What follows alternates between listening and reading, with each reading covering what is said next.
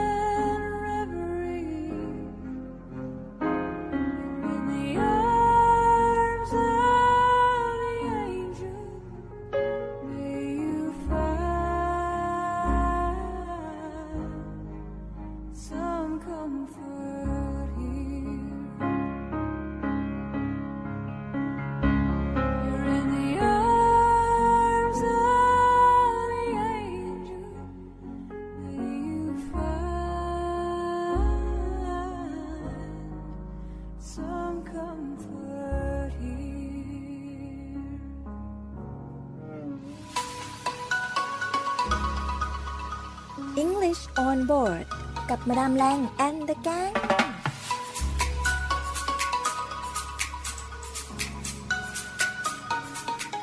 ค่ะก็ต้อนรับคุณฟังด้วยบทเพลงที่เรียกว่าอยู่ในความทรงจำของใครหลาย ๆ คนนะคะกับเพลง Angel ที่ต้องบอกเลยว่าซาร่าแมคลักเลนเนี่ยร้องไว้ได้ดีมากค่ะ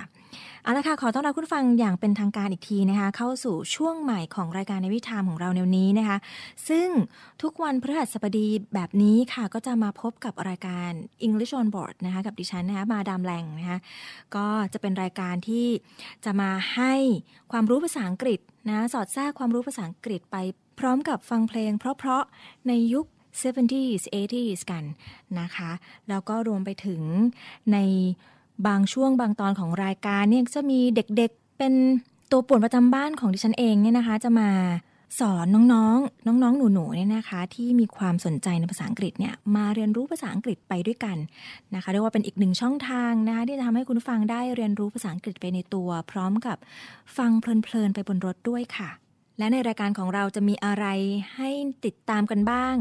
คิดซ่าขาแสบของเราเนี่ยจะมาบอกเล่าเรื่องราวอะไรต้องคอยติดตามนะคะเอาละและในวันนี้อย่างที่เกริ่นไปเมื่อสักครู่ว่าเราขึ้นต้นรายการกันด้วย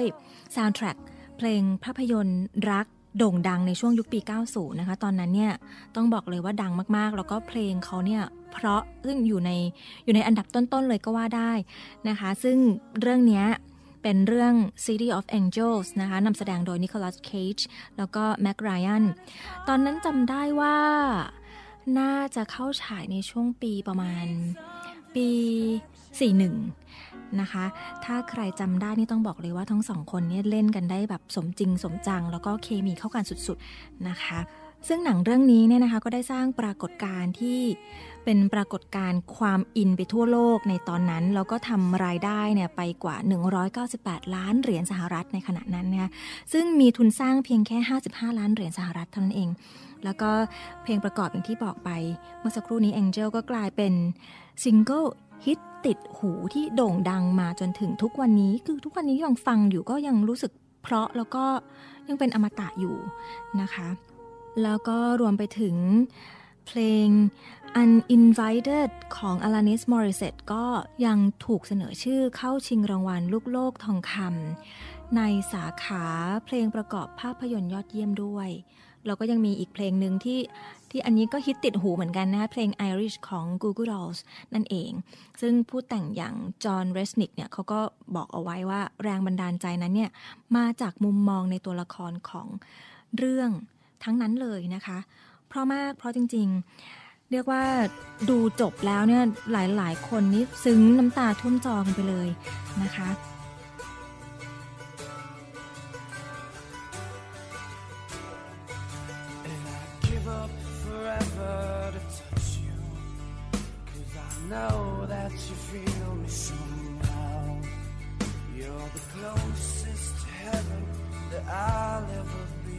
and I don't wanna go home.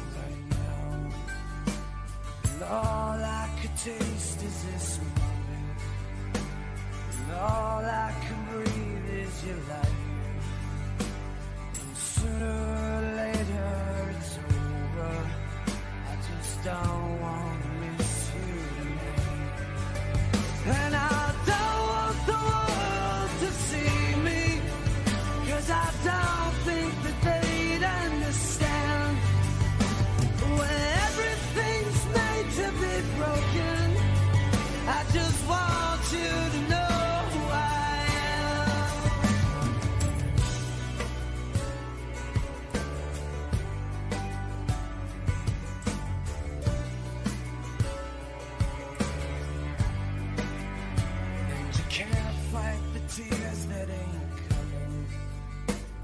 moment of truth in your lies. When everything feels like the movies. Yeah, you bleed just to know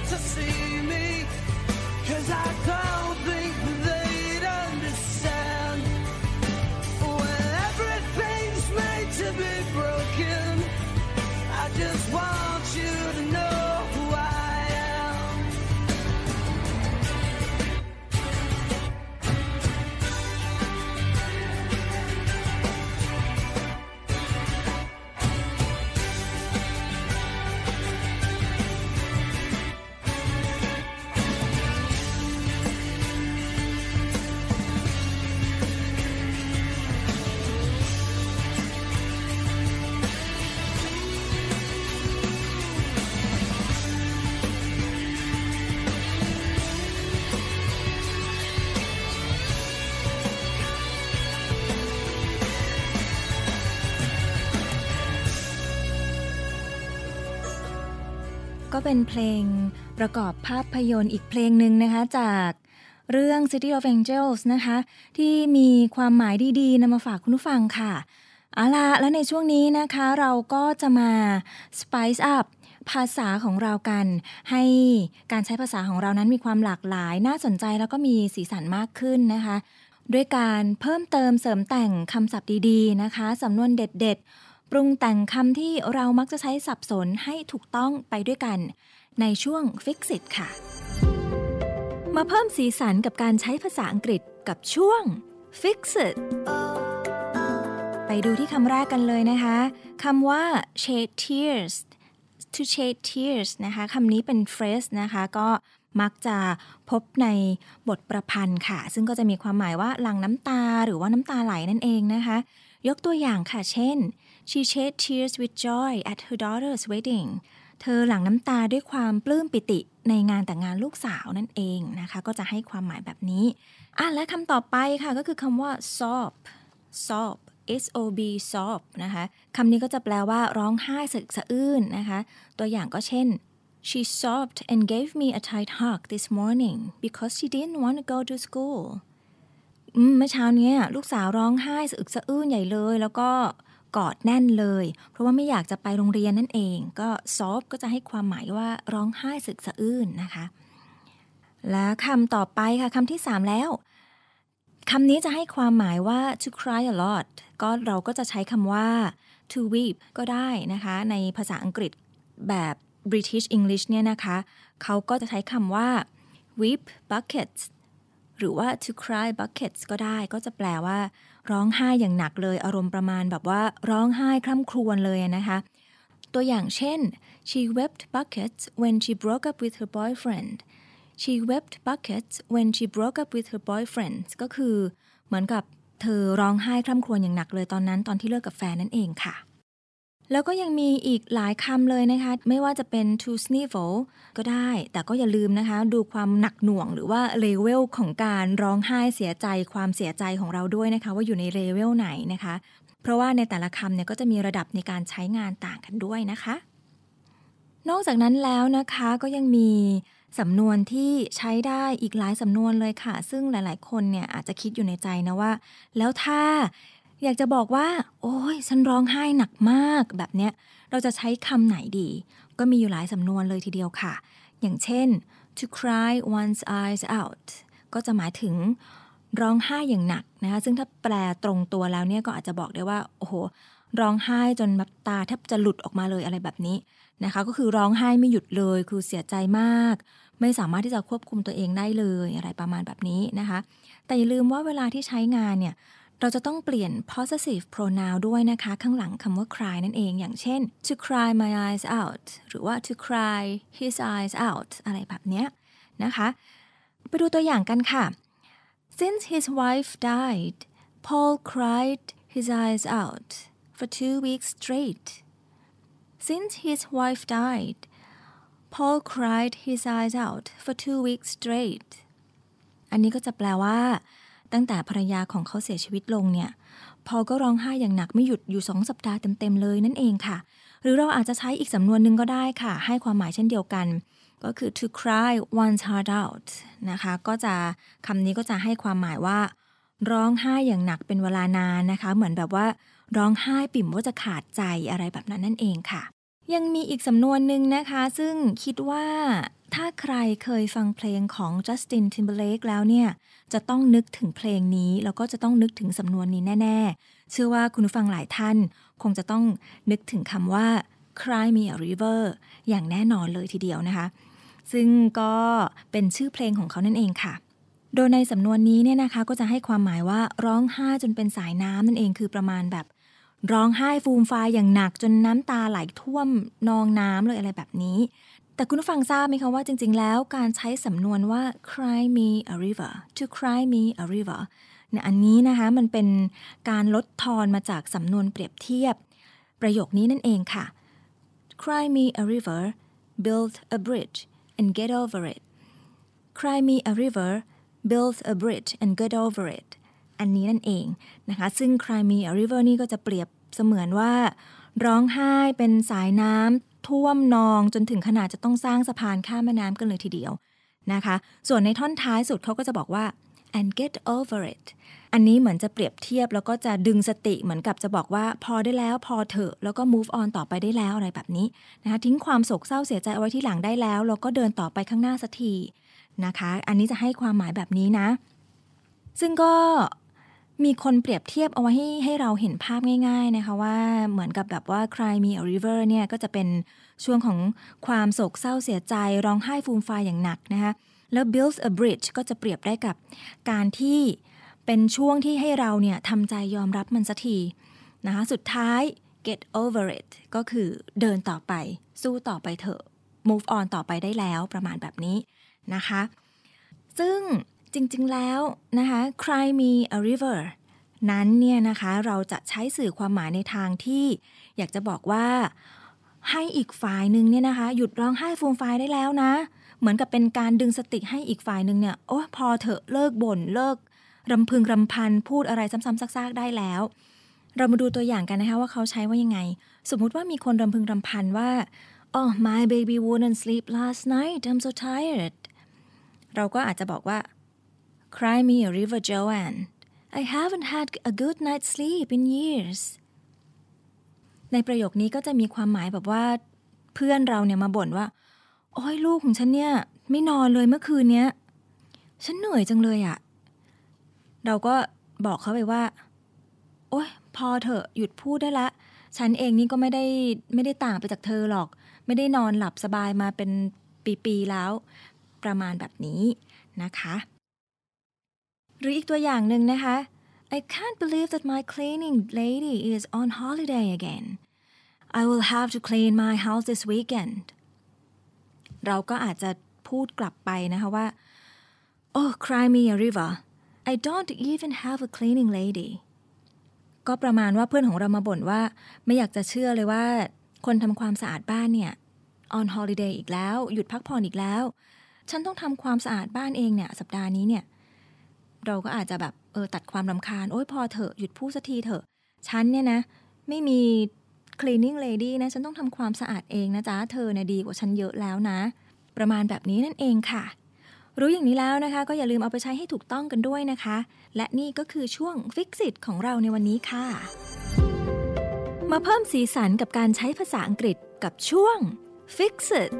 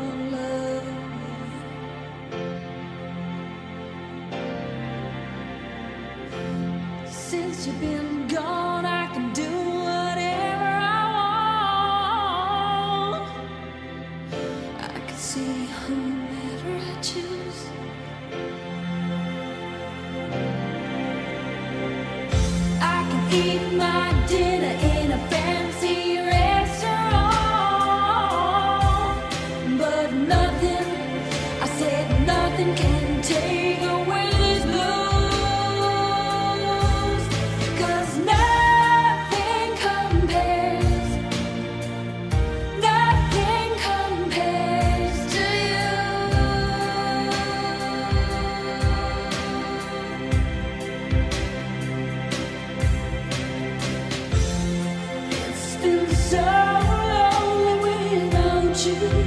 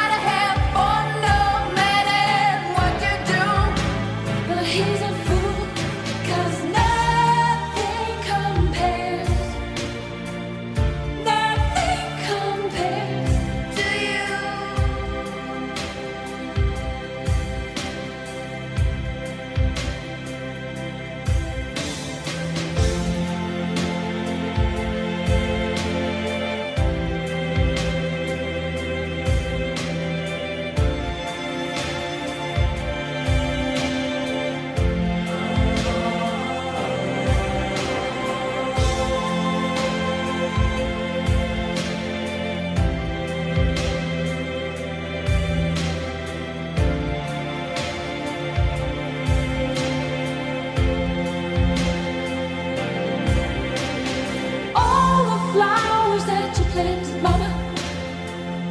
in the backyard.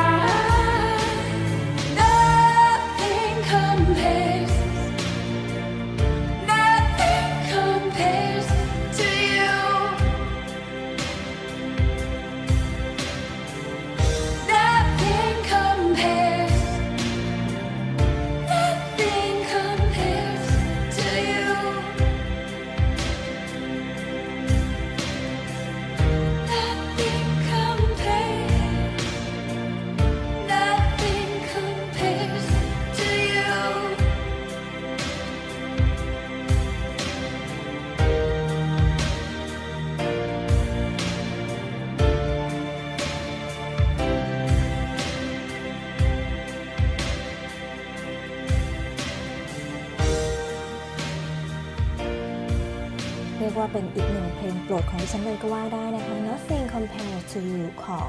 s e n e t O'Connor นั่นเอง ในปีไหนใครจำได้บ้างเอ่ย อันนี้ต้องบอกว่าย้อนกลับไปไกลมาก เพลงนี้นะคะ ดังสุดๆ เป็นแบบโห top hit ติดชาร์ตใน Billboard chart ของอเมริกาเลยก็ว่าได้ในช่วงปี 1990 บวกลบคูณหารกันไม่ถูกเลยนะคะ เรียกว่า s e n e t O'Connor เนี่ยเป็นการนำเอาเพลงเก่าที่ Prince เนี่ยแต่งให้วง The Family นะคะในปี 1985เนี่ยมาทำใหม่ แล้วก็ produce โดย Nellee Hooper นะคะซึ่งเพลงนี้ถ้าใครได้ดูวิดีโอเนี่ย Sinéad O'Connor เนี่ยถ่ายทอดอารมณ์ไว้ได้อย่างดีมาก ๆ เลย แล้วก็ในมิวสิกวิดีโอเนี่ยแล้วก็ในมิวสิกวิดีโอเนี่ยนะคะกลายเป็นปรากฏการณ์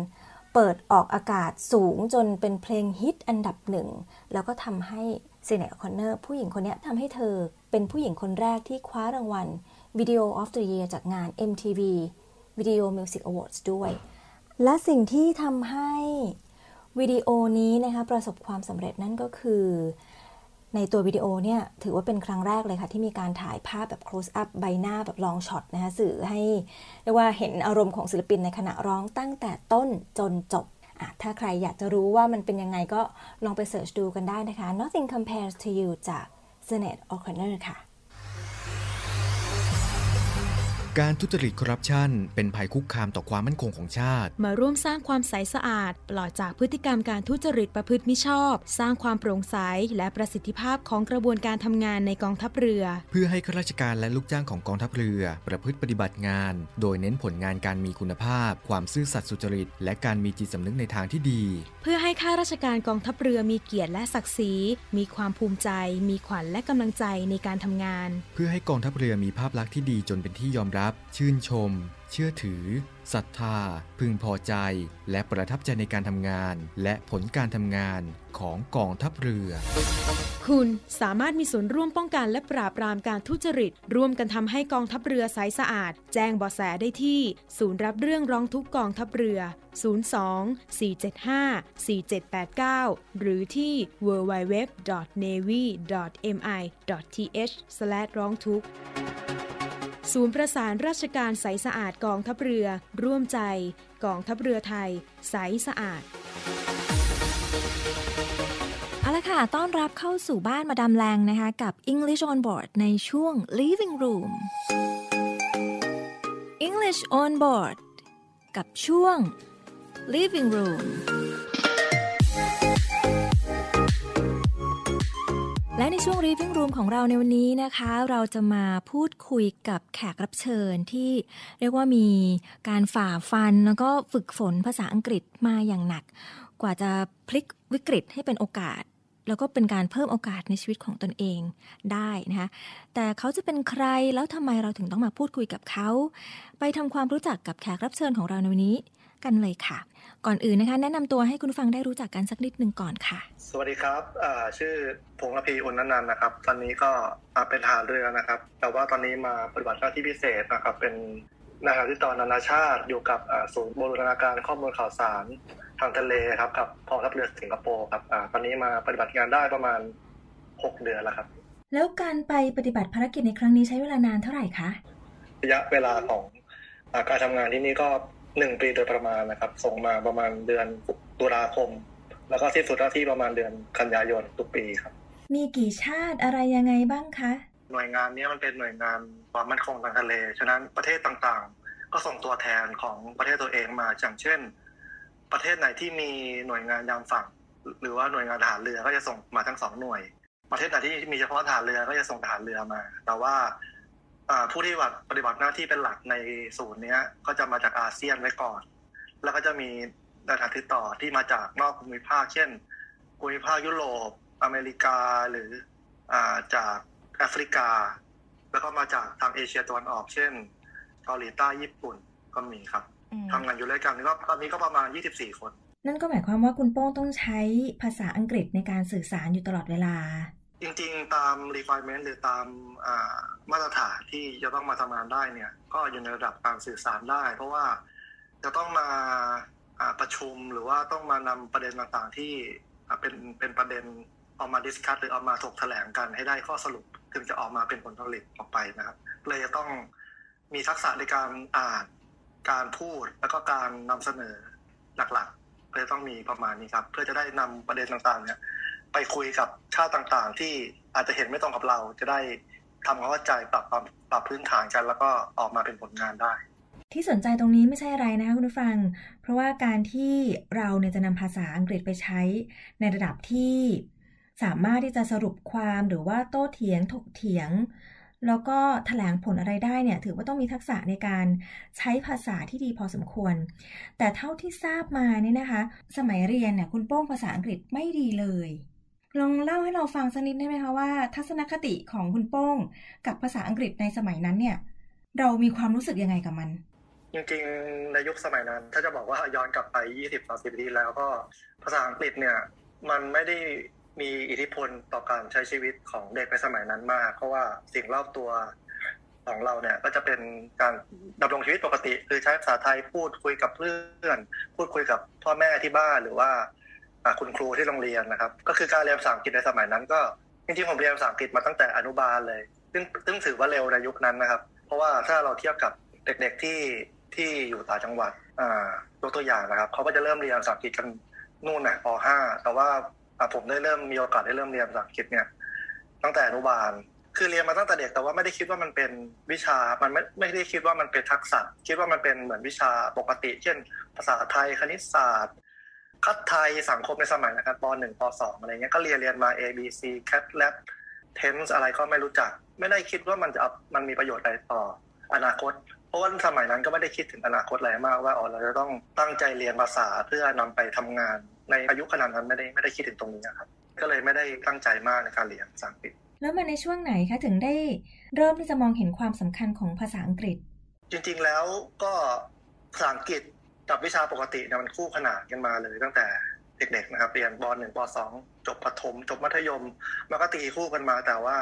อย่างที่บอกไม่ได้คิดว่ามันเป็นทักษะ คิดว่ามันเป็นวิชาวิชาหนึ่งก็เลยเรียนให้มันจบสอบผ่านไปอะไรเงี้ยเกรดก็คือไม่ค่อยได้ดี ส่วนใหญ่ก็ตกบ้างผ่านบ้างแต่ส่วนใหญ่จะตกนะครับ เพราะว่าเราไม่เห็นคุณค่าของมัน เราไม่คิดว่าทำไมเราต้องพูดภาษาอังกฤษด้วยในสมัยนั้นนะเพราะว่าเราไม่ได้คิดถึงชีวิตการทำงานแล้วมันคืออะไร เราคิดถึงชีวิตในวัยเด็กก็คือเราก็คุยกับเพื่อน มันก็คุยได้ เราไม่จำเป็นจะต้องใช้ภาษาอังกฤษในการคุยกับเพื่อนอะไรอย่างเงี้ยแต่พอโตมาเนี่ยมาเห็นคุณค่าของภาษาอังกฤษในครั้งแรกเนี่ย ก็ตอนอ่าเรียนอยู่ที่โรงเรียนในเรือแล้วนะครับ ตอนนั้นก็เรียนปีหนึ่งก็คือภาษาอังกฤษก็เป็นวิชาหนึ่งในในการเรียนในระดับโรงเรียนในเรือก็คือเทียบเท่ากับระดับปริญญาปริญญาตรีนะครับสมัยนั้น มันก็เป็นวิชาวิชาหนึ่งเหมือนเดิมนะแต่ว่าก็เหมือนเดิมก็ไม่ได้ให้ความสำคัญอะไรมัน จนเมื่อถึงเวลาสอบ เราทำไม่ได้ รู้ตัวว่าทำไม่ได้แล้วประกาศผลสอบมาว่าสอบไม่ผ่าน คือโรงเรียนเรือในยุคสมัยนั้นน่ะยุคสมัยนี้อาจจะเหมือนกันก็คือ ถ้าสอบตกหนึ่งครั้งเนี่ยจะมีสิทธิ์สอบซ่อมได้ แต่ถ้าซ่อมไม่ผ่านครั้งที่สองเนี่ยก็จะซ้ำชั้น ทีนี้เราก็เลยตอบตกเราก็คิดว่าถ้าตกอีกครั้งหนึ่งเนี่ยจะซ้ำชั้นและจะเสียเวลาตามเพื่อนไม่ทันแน่นอน นั่นเป็นจุดแรกที่เราคิดว่าเราจะมัวสาเออระเหยในในเรื่องภาษาไม่ได้แล้ว เพราะว่าเมื่อตอนที่เรียนอยู่ที่โรงเรียนในเรือเนี่ยเราก็รู้ระแคะระคายมาบ้างแล้วว่า อาชีพทหารเรือเนี่ยมันจะต้องออกไปสู่โลกกว้าง ต้องไปเจอกับผู้คนต่างๆ รอบโลกภาษาเนี่ยจึงมีความสำคัญ แต่ว่าตอนนั้นเราก็ยังไม่ไม่ใส่ใจอยู่ดี จนสอบตกจนทำให้เอ้ยเราไม่ได้แล้ว เราต้องเราต้องเราต้องให้ความสำคัญเราต้องสนใจแล้วก็เลย เริ่มที่จะสนใจเริ่มที่จะตั้งใจเรียนภาษาอังกฤษตั้งแต่ตอนนั้น จนสอบซ่อมผ่านก็จนสามารถจบมาพร้อมกับเพื่อนได้ แต่ก็ยังไม่ได้จริงจังมาก แต่ว่าอยู่ในระดับที่ดีขึ้นกว่าตอนที่เป็นเด็กประถมหรือมัธยมครับ แล้วในระหว่างนั้นเนี่ยเราเคยได้นำภาษาอังกฤษไปใช้บ้างไหมคะ ทีนี้พอจบลงในเรือมาแล้วในชั้นปีห้าเนี่ย มันจะมีการฝึกภาคทะเล ตอนนั้นก็พอฝึกภาคทะเลเนี่ยเราจะเอาเรือที่เป็นเรือหมู่เรือฝึกเนี่ยออกไปประเทศต่างๆ เยี่ยมเมืองท่า ทีนี้เราก็เป็นการออกต่างประเทศเป็นครั้งแรกของผมเลยเพราะว่าอย่างที่บอกไม่ได้สนใจจะออกไปท่องโลกอะไรอยู่แล้วภาษาก็เลยไม่ได้อยู่ในอยู่ในความคิดคำหนึ่งอะไรอย่างเงี้ยนะครับ พอ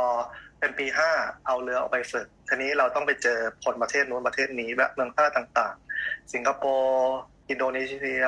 ออสเตรเลียประเทศเหล่านี้ใช้ภาษาอังกฤษในการสื่อสารทั้งนั้น ซึ่งผมไม่สามารถคุยอะไรกับ คนที่อยู่ในประเทศนั้นได้เลยถึงแม้จะมีการปล่อยเที่ยว หมายความว่ายังไงคะคือคุยทักทายทั่วไปหรือว่าไปซื้อของอะไรอย่างนี้ก็ไม่ได้เลยเหรอคะไม่ได้เลยครับ ตอนนั้นคือภาษาอังกฤษที่เรียนมาในตอนอยู่โรงเรียนในเรือเนี่ยเฉพาะเอาไว้สอบอย่างเดียวเลย ไม่ได้คิดว่ามันเอาไป apply ใช้ในชีวิตประจำวัน ก็เลยเป็นการท่องจำอันนี้ใช้ tense นี้ท่องจำศัพท์เฉพาะเฉพาะสำหรับการสอบเท่านั้นโดยไม่คิดว่ามันจะเอาไปใช้ในชีวิตประจำวันยังไง มากกว่าพออยู่ปีห้าเนี่ยเริ่มมีการ ออกไปท่องโลกแล้วออกไปฝึก ทีนี้เรารู้แล้วว่าอ๋อโลกนี้มันกว้างนะภาษาไทยเป็นแค่ภาษาภาษาหนึ่งแต่จริงแล้วเนี่ยภาษาของโลกนี้คือภาษาอังกฤษซะมากกว่าในยุคสมัยนั้นนะครับ ถ้าไม่นับภาษาจีนในสมัยนี้ ภาษาอังกฤษเป็นภาษาสากลซึ่งเราไม่รู้เรื่องอะไรเลย เราไม่สามารถสื่อสารเอาไปใช้ได้ มันก็เลยกลายเป็นจุดอ่า ทำให้เราคิดว่ามันมันมันต้องมันต้องตั้งใจละมันต้องเพราะว่าตอนนั้นจบใหม่ๆอนาคตก็ยังอีกไกล ถ้าภาษาไม่ได้ คิดว่าการทำงานในอนาคตก็คงคงไปได้ไม่ไกลตอนนั้นก็เป็นเป็นสเต็ปที่สองต่อมา หลังจากที่สอบตกตอนเป็นนักเรียนที่เห็นถึงความสำคัญของภาษาอังกฤษครับ ก็ไม่น่าเชื่อนะคะ จากคนที่ไม่เคยสนใจภาษาอังกฤษเลย ในวันนี้จะมาทำงานร่วมกับชาวต่างชาติได้นะคะ เรามีวิธีฝึกฝนตนเองยังไงคะกว่าจะมาถึงตรงนี้ได้ คือ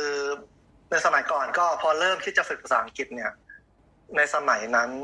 เป็นโรงเรียนติวซะมากกว่ามากกว่าที่จะเป็นคอร์สด้วยซ้ำเพราะว่าไม่เหมือนสมัยนี้ที่เราไปเรียนภาษาอังกฤษโดยเฉพาะเนี่ยในสมัยนั้นก็คือไปเรียนคณิตศาสตร์ วิทยาศาสตร์ ภาษาไทย แล้วก็ภาษาอังกฤษก็เป็นหนึ่งในในในวิชาที่เขาติว ซึ่งมันก็ไม่ใช่คอร์สเฉพาะทางที่ติวภาษาอังกฤษแต่ว่าในตอนนั้นน่ะมันยังไม่มีช้อยเยอะ ก็อะอันนี้ก็เอาอะไรอย่างเงี้ยแต่แต่นมัอนกจากนั้นเราก็เราก็ซื้อหนังสือที่มันเป็นภาษาไทยอะมาอ่าน แล้วก็เหมือนกับเด็กๆยุคนั้นสมัคร student weekly หรือว่าอืมอืมใช่ English for Student fun Weekly อะไรสมัยนั้นก็คือ คือเราไม่รู้ไม่มีใครมาคอยแนะนำไม่ได้มีสื่อพอดแคสต์หรือว่าเป็น new agencies new link อะไรเหมือนสมัยเนี้ยคือเราก็ฝึกด้วยตัวเอง แต่แต่ว่าตอนนั้นคือมันยังไม่มีจุดหมาย ใช่มันคือการอ่าน แล้วก็ไม่มีจุดหมายพอไม่มีจุดหมายเนี่ยเราไม่รู้จะโฟกัสอะไร แล้วก็อ่านศัพท์ไปเรื่อย แล้วก็แล้วก็ฝึกคุยก็ก็ไม่มีคู่สนทนา เขียนก็ไม่ไม่เขียนไม่ได้อยู่แล้ว การอ่านหนังสือไม่สามารถเขียนออกมาเป็น essay หรือว่าเรียงความอะไรได้อยู่แล้ว แล้วณตอนนั้นเนี่ยนะคะ จากการที่เราได้เออไป take คอร์สอะไรมามากมายหลายคอร์สแล้วเนี่ย ถือว่าภาษาอังกฤษของเราเองเนี่ยอยู่ในระดับที่พอใช้ได้หรือยังคะในความรู้สึกของคุณโป้งในขณะนั้น ยังนะเพราะว่าถ้าเราจะรู้ว่าเราพัฒนามันจะต้องมีตัวชี้วัดตัวชี้วัดข้อหมายความว่าเราต้องไปเข้าการรับการทดสอบอะไรบางอย่าง เราถึงจะรู้ว่าเราดีขึ้นหรือเราเราไม่ดีขึ้น ช่วงนั้นล้วมันมีการโครงการต่อเรือต่างๆ ของกองทัพเรือทีเนี้ย การที่จะไปเป็นชุดกำลังพลชุดรับเรือในต่างประเทศเนี่ยหนึ่งใน requirement หนึ่งในความต้องการเนี่ยมันก็คือภาษานั่นแหละ นอกจากความรู้เฉพาะทางในเรื่อง ที่ตัวเองต้องต้องไปรับเรือแล้ว ก็คือมันจะต้องมีภาษาอังกฤษด้วย ฉะนั้นอย่างผมเนี่ยก็ไม่ไม่ได้คิดว่าจะจะไปสอบอยู่แล้ว ก็เลยแค่โอเคมีมีการสมัครรับเรือ ก็รู้ไว้แต่ว่าไม่ได้ไม่ได้คิดจะไปแข่งใครเพราะว่าหนึ่งไม่ได้สนใจสองภาษาก็ไม่ได้ แต่ว่าจุดหักเหก็คืออีกแล้วนะครับ ครั้งที่สามก็คือพพอมันประกาศชุดรับเรือออกมาเนี่ย คนกำลังคนที่ได้สิทธิ์ไปรับเรือ ซึ่งมันตามมาด้วยสิทธิพิเศษต่างๆเยอะแยะได้ไปอาศัยอยู่ต่างประเทศ ได้รับเบี้ยเลี้ยงพิเศษได้อ่าเติบโตในสายงานที่ตัวเองถนัดอะไรอย่างเงี้ยนะซึ่งพอดูรายชื่อคนที่มีเป็นชุดรับเรือกำลังคนรับเรือในชุดนั้นน่ะมันเป็นชื่อที่คุ้นๆมาก มันเป็นชื่อที่คนใกล้ตัวเรา รุ่นพี่ที่ตามตามกันมาหรือว่าเพื่อนเขาบางมีคนความที่เราพิไม่เศได้คิษดว่าเขาจะมี ถูกไหมใช่เขาจะอืมเก่งภาษาอะไรขนาดนั้นอืมแต่ว่าเขากลับใช้ตรงเนี้ยเป็นจุดแข็งในการเปลี่ยนแปลงชีวิตรับราชการของเขาได้คือหนึ่งนั้นตรงหนึ่งนั้นก็คือไปรับเรือนั่นแหละ ก็เลยเป็นจุดอ่าหักเหที่สามว่าไม่ได้แล้วเราต้องทำอะไรสักอย่างในตอนนั้นก็เลยคิดขึ้นมาว่าภาษานี่แหละ มันน่าจะเป็นยานพาหนะพิเศษที่ทำให้เราไปถึงเป้าหมายได้ โดยเราสามารถควบคุมมันได้ด้วย ไม่ได้ขึ้นอยู่กับปัจจัยอื่น อืมอันนี้คือเป็นจุดหักเหสำคัญเลยว่า อนาคตมันอยู่ในมือเรา ถ้าเราเราเก็บสักอย่างหนึ่งเราพัฒนาอะไรขึ้นมาดีๆสักอย่างหนึ่งเนี่ยเราจะสามารถควบคุมอนาคตตัวเองได้ ใช้เวลาอยู่นานแค่ไหนคะ จากจุดนั้น ในการเริ่มที่จะฝึกฝนตนเองอย่างจริงจัง ใช้เวลาประมาณสักห้าหกปีเหมือนกันที่อ่านหนังสืออ่านหนังสือมันก็เริ่มดีขึ้นแล้วมีอินเทอร์เน็ตเริ่มมีพอดแคสต์เริ่มมีช่อง YouTube นู่นนี่นั่นให้เรา ให้เราฝึกแล้วทีนี้เราก็ ทักษะของเรามันอาจจะดีขึ้นโดยที่เราไม่รู้ตัวเพราะเราไม่เคยไปวัดเลยเราไม่เคยไปไปวัดผลมาเลยว่า มันดีขึ้นหรือไม่ดีแล้วก็ท่องศัพท์แบบวันละเป็นร้อยอะตอนนั้นอะท่องศัพท์แบบไม่ขาดเลยพินัยดีมาก ท่องทุกวันสามร้อยหกสิบห้าวันท่องทุกวันทำแบบฝึกหัดซื้อหนังสือมาทำแบบฝึกหัดฝึกเขียนฝึกอะไรฝึกพูดอยู่คนเดียวก็ทำอะไรอย่างเงี้ย ก็เลยต้องวางเป้าหมายละโอเค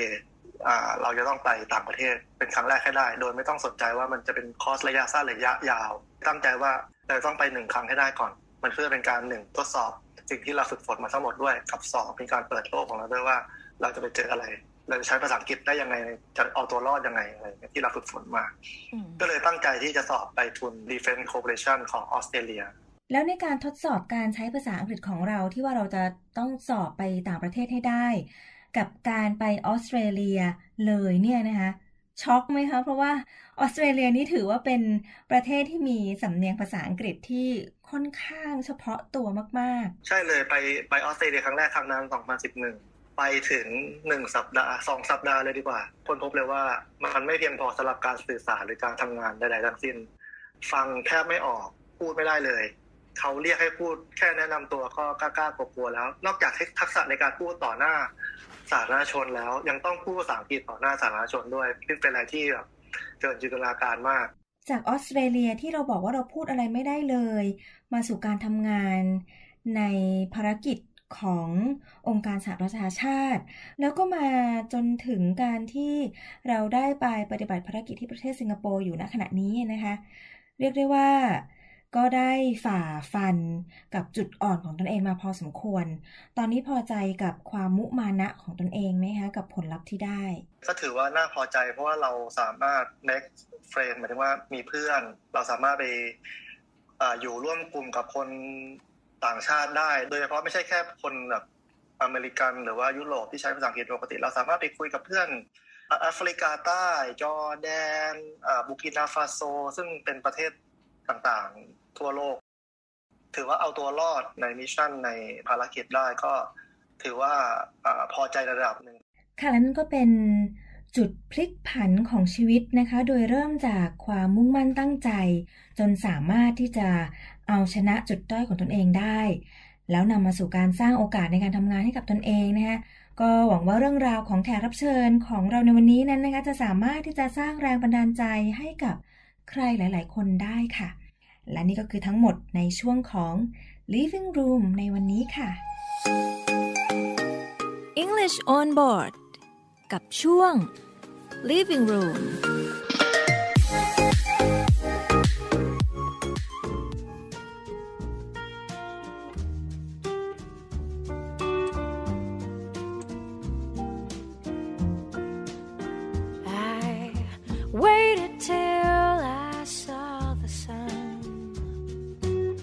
don't know why I didn't come. I left you by the house of fun. I don't know why I didn't come. I don't know why I didn't come. When I saw the break of day, I wish that I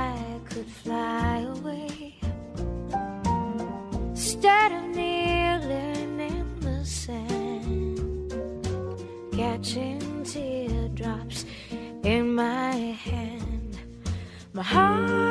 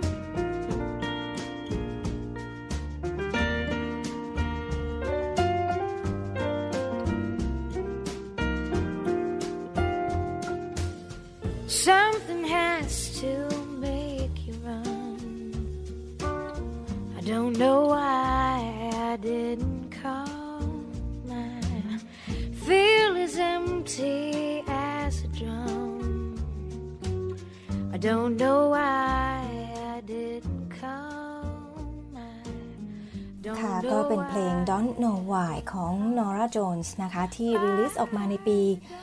2002 และจากอัลบั้มเพลงนี้เองค่ะ ที่ทำให้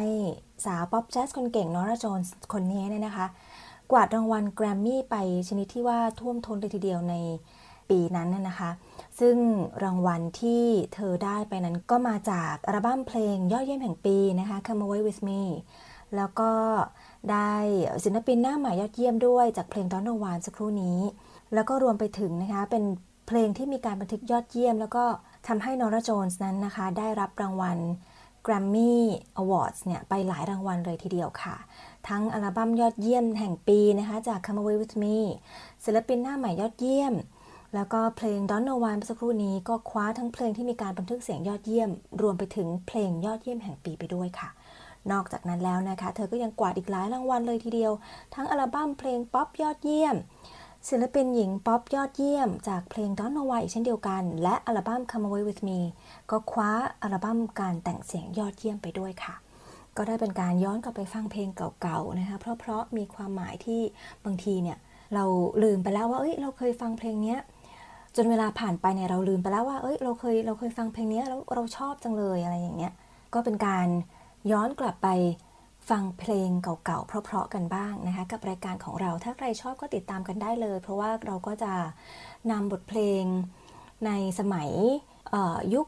70s บ้างนะคะ 80s บ้าง หรือ 90s บ้างก็นำมาให้คุณฟังได้รับฟังกันผ่อนคลายสบายๆ ไปกับรายการของเราค่ะ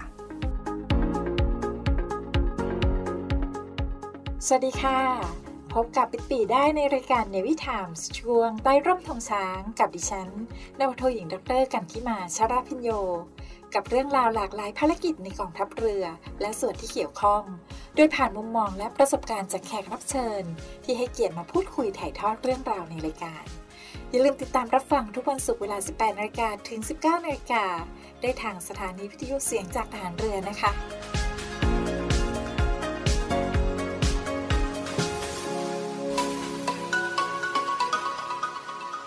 English on board กับมาดามแรง and the gang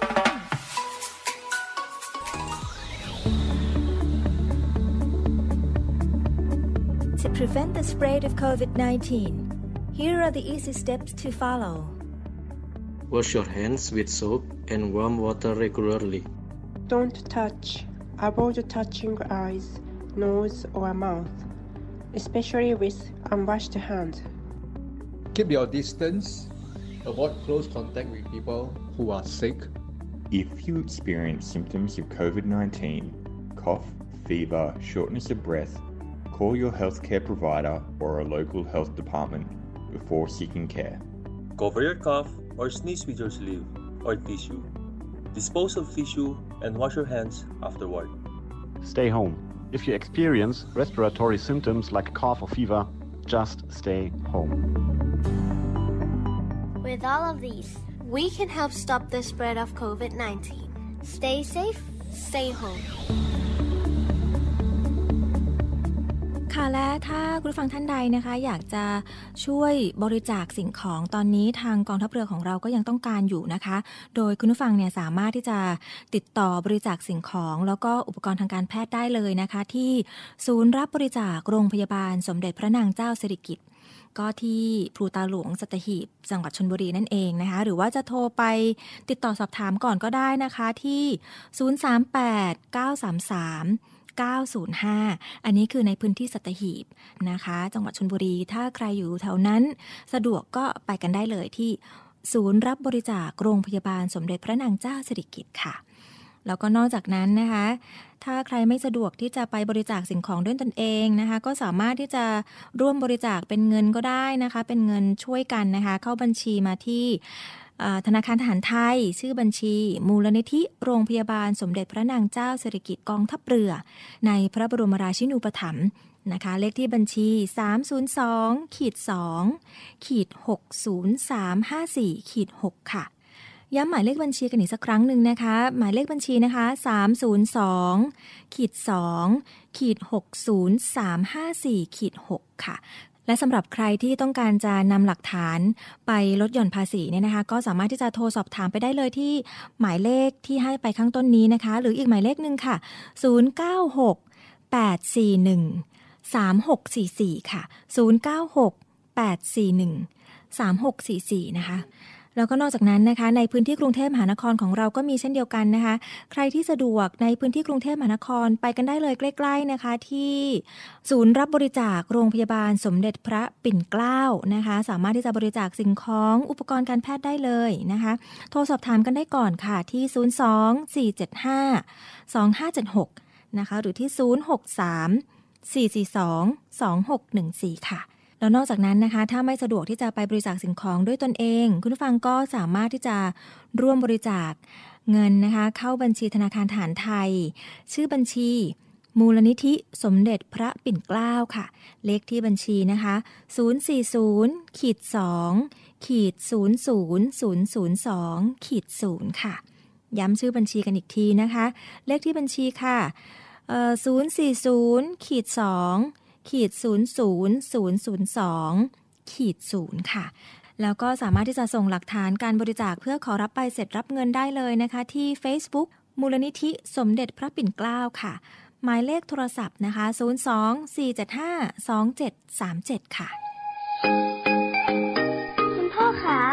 นนี้เราจะไปไหนกันคะ อุปกรณ์อะไรเยอะแยะเลย อ๋อ คุณพ่อจะไปที่ศูนย์รับบริจาคโรงพยาบาลสมเด็จพระปิ่นเกล้าจ้าลูก วันนี้ที่ทำงานคุณพ่อรวบรวมเงินกันซื้ออุปกรณ์ทางการแพทย์ แล้วก็สิ่งของต่างๆ เหล่านี้สำหรับใช้รักษาผู้ป่วยที่ติดเชื้อโควิด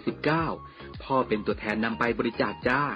แม่ก็เพิ่งโอนเงินสมทบทุน มูลนิธิสมเด็จพระปิ่นเกล้าเพื่อผู้ป่วยโควิด -19 เพื่อจะเอาไปซื้ออุปกรณ์ทางการแพทย์เมื่อกี้นี้เองจ้า ดีจังเลยค่ะ คุณพ่อคุณแม่ หนูจะใส่หน้ากากอนามัย ล้างมือบ่อยๆระยะห่างจากคนอื่นด้วย แล้วก็บอกเพื่อนๆให้ช่วยกันด้วยค่ะ พี่ๆคุณหมอและพี่ๆพยาบาลจะได้ไม่ต้องทำงานหนักค่ะ ดีมากเลยจ้าลูก น่ารักจังเลยลูกสาวแม่เนี่ยเอา ละค่ะ และใครที่รอติดตามช่วงนี้อยู่นะคะ ไปติดตามกันได้เลยกับขาแสบประจำบ้านของมาดามแรงเองนะคะ ไปติดตามเลยค่ะว่าวันนี้เด็กๆ มีอะไรมาฝากกันกับช่วงคิดซ่าขาแสบค่ะ English on board กับมาดามแรง and the gang มาฝึกภาษาอังกฤษไปกับพวกเราในคิสซ่าขาแซบ Count Pound, wake up. It's 6:30. We should be eating breakfast by now. Five more minutes. No, Pound. Get up or you'll be late for school. Okay. Giddy up. Pond, I'm not a horse. Oops, sorry. Didn't mean to say that. Now, go and take shower. I'm going. เพื่อนๆ คะ wake up and get up มีความหมายเดียวกันคือ ตื่นนอน แต่ในภาษาอังกฤษคำเหล่านี้จะต่างกันเล็กน้อย นั่นคือ wake up หมายถึงตื่นจากการหลับ ส่วน get up คือลุกจากที่นอน ดังนั้นหากตื่นแล้วแต่ยังไม่ลุกจากเตียง ให้ใช้คำว่า wake up นะคะ มาฝึกภาษาอังกฤษไปกับพวกเราในคิสซ่าขาแซ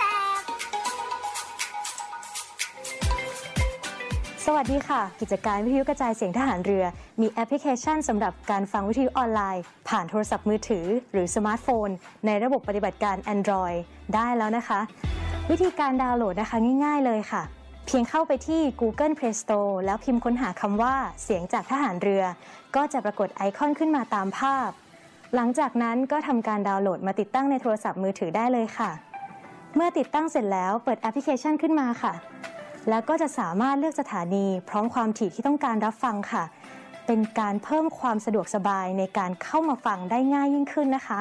มาติดตามรับฟังไปพร้อม ๆ กันค่ะ เป็นไงกันบ้างคะ กับช่วงใหม่ของรายการเรา English on Board ก็สามารถที่จะติดตามกันได้นะคะ ในทุกวันพฤหัสบดี7โมงเช้าถึง 8 โมงนะคะ แล้วก็ในช่วงเย็นก็มีเช่นเดียวกันนะคะ เสียงจากทหารเรือเครือข่ายทั่วประเทศค่ะ เวลาประมาณ 18นาฬิกา5นาทีจนถึงเวลา 19นาฬิกาก็มาติดตามบรัช up ความรู้ภาษาอังกฤษของเรากันได้ กับ English on Board ของเราค่ะ เอาละค่ะ และนี่ก็คือทั้งหมดในรายการของเราในวันนี้นะคะ พบกันใหม่ได้ในวันพฤหัสบดีค่ะสำหรับวันนี้ลาไปก่อนแล้ว สวัสดีค่ะ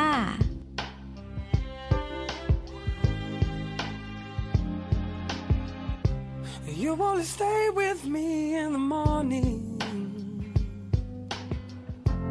You only hold me when I sleep. I was meant to tread the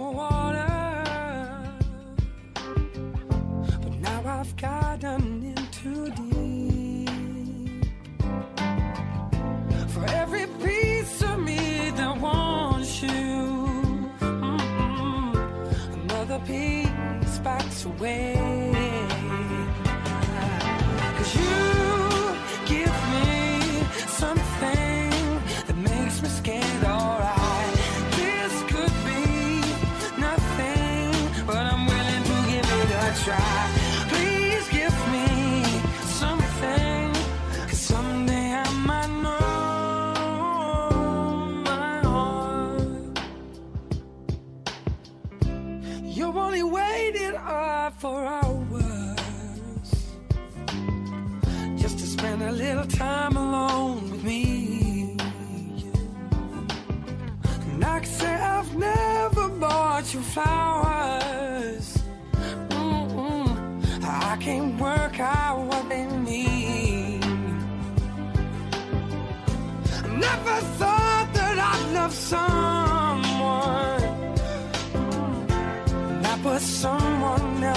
true